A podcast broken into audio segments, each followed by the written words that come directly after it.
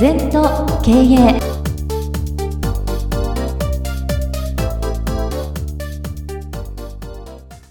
皆様こんにちは。全と経営第87回の時間がやってまいりました。本日の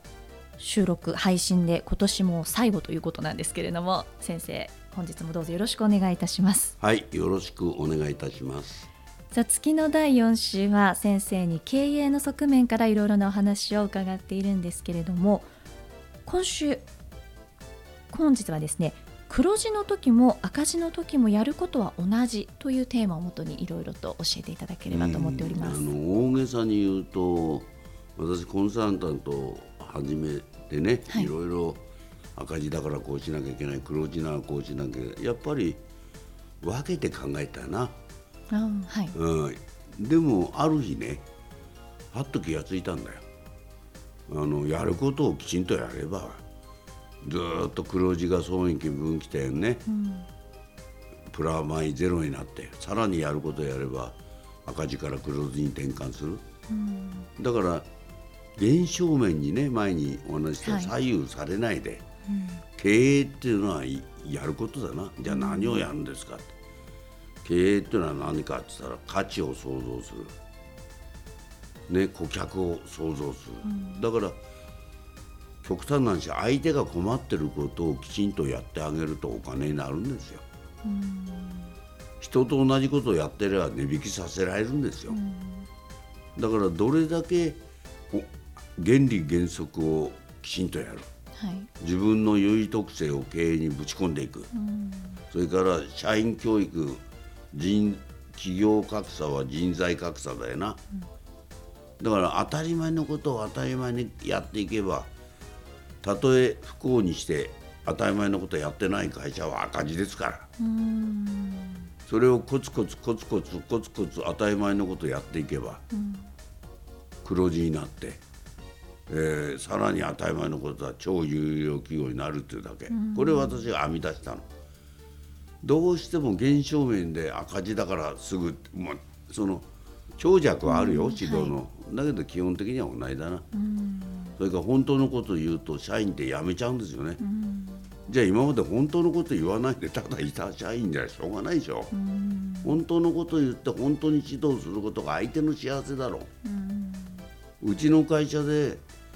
エンジン回ってないで飛ばないやつが他の会社やったって飛ばないですよ、はいだリーダーっていうのは当たり前のことを、まあ、全然眼脳美直、ね、目は横鼻は縦、はい、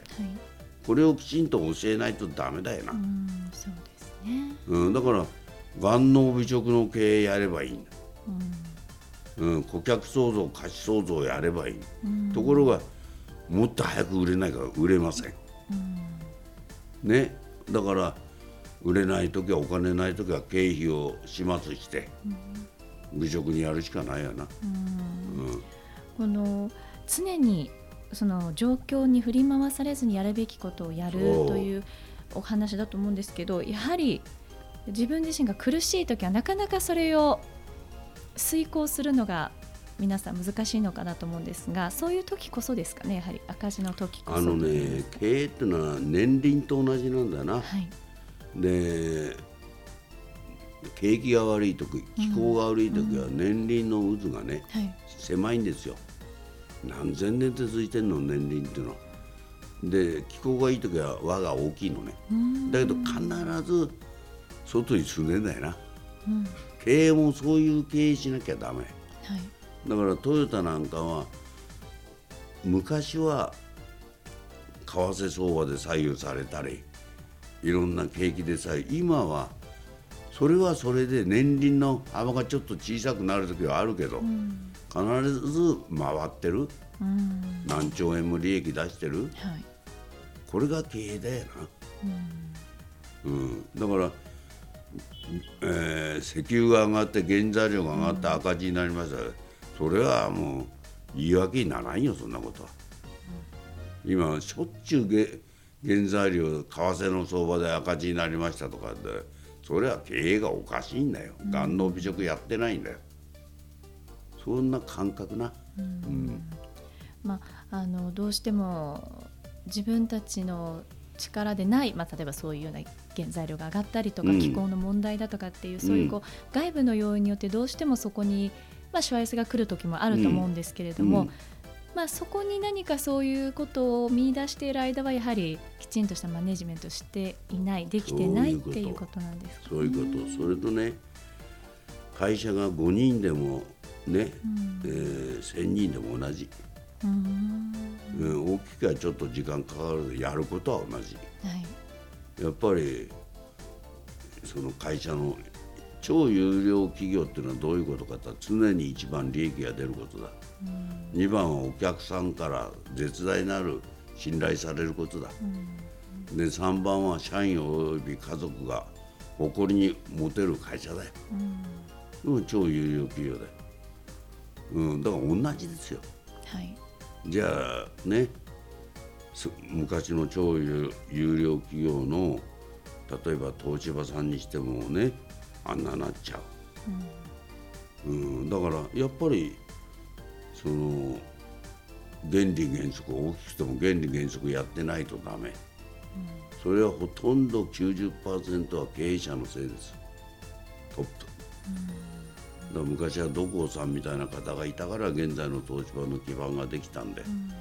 今の経営者はいい加減なんだよ、うん、株価操作だけ気にしてんだよ、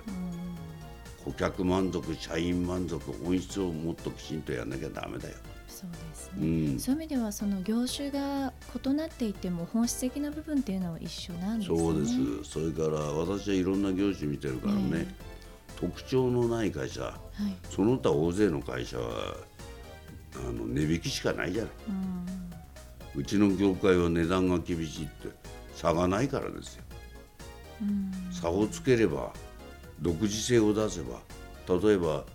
今コンビニエンスは一番流通で伸びてますね、うん、ウェブ販売とコンビニエンスデパートがガタガタスーパーガタガタ、はい、なんでコンビニできて伸びてるの？一銭も負けてないよ、うん、やっぱりコンビニエンス便利さをとことんやってるから、はい、便利だからお客様が行くんだよな、うん、そういうふうなアイデンティティが明確な会社は伸びる。だから赤字とか黒字だとか減少面はそれはあるよな、経営者クリス赤字になったら赤字になることをやってるからだよ。全部問題を先送りして。ね。で解決なんかももう解決しなきゃどうしようもないからね解決してるんであって。だから私が主に指導してるのは問題解決型企業から問題形成型企業になりなさいって自ら問題作るわけだよ。だって売上目標もあのあれだろ？うもっと上を例えば10億の会社先生問題ありませんあそう。じゃあ100億やったら全部問題ですから。だからよくても悪くてもきちんと目標を決めて、コツコツやるしかないのが経営だな。そうですねだから赤字だ黒字だって減少面業界の減少面、うん、大小の減少面そんなもんに左右されたら経営はできませんよ。そうですね、はい、さあ年内最後に先生から素敵なお言葉いただきましたのでぜひ2019年皆様のお仕事に生かしていただければなと思っております。さあこの番組では皆様からのご感想ご質問お待ちしております。LINE でお友達になっていただきメッセージをお寄せください。方法は LINE のお友達検索でアットマーク ZENTOKEI アットマーク ZENTOKEIEI とご入力ください。はい皆さんあの今年もどうもありがとうございました。二度とない人生だから今日も輝いていきましょう。この番組は経営全研究会の提供でお送りいたしました。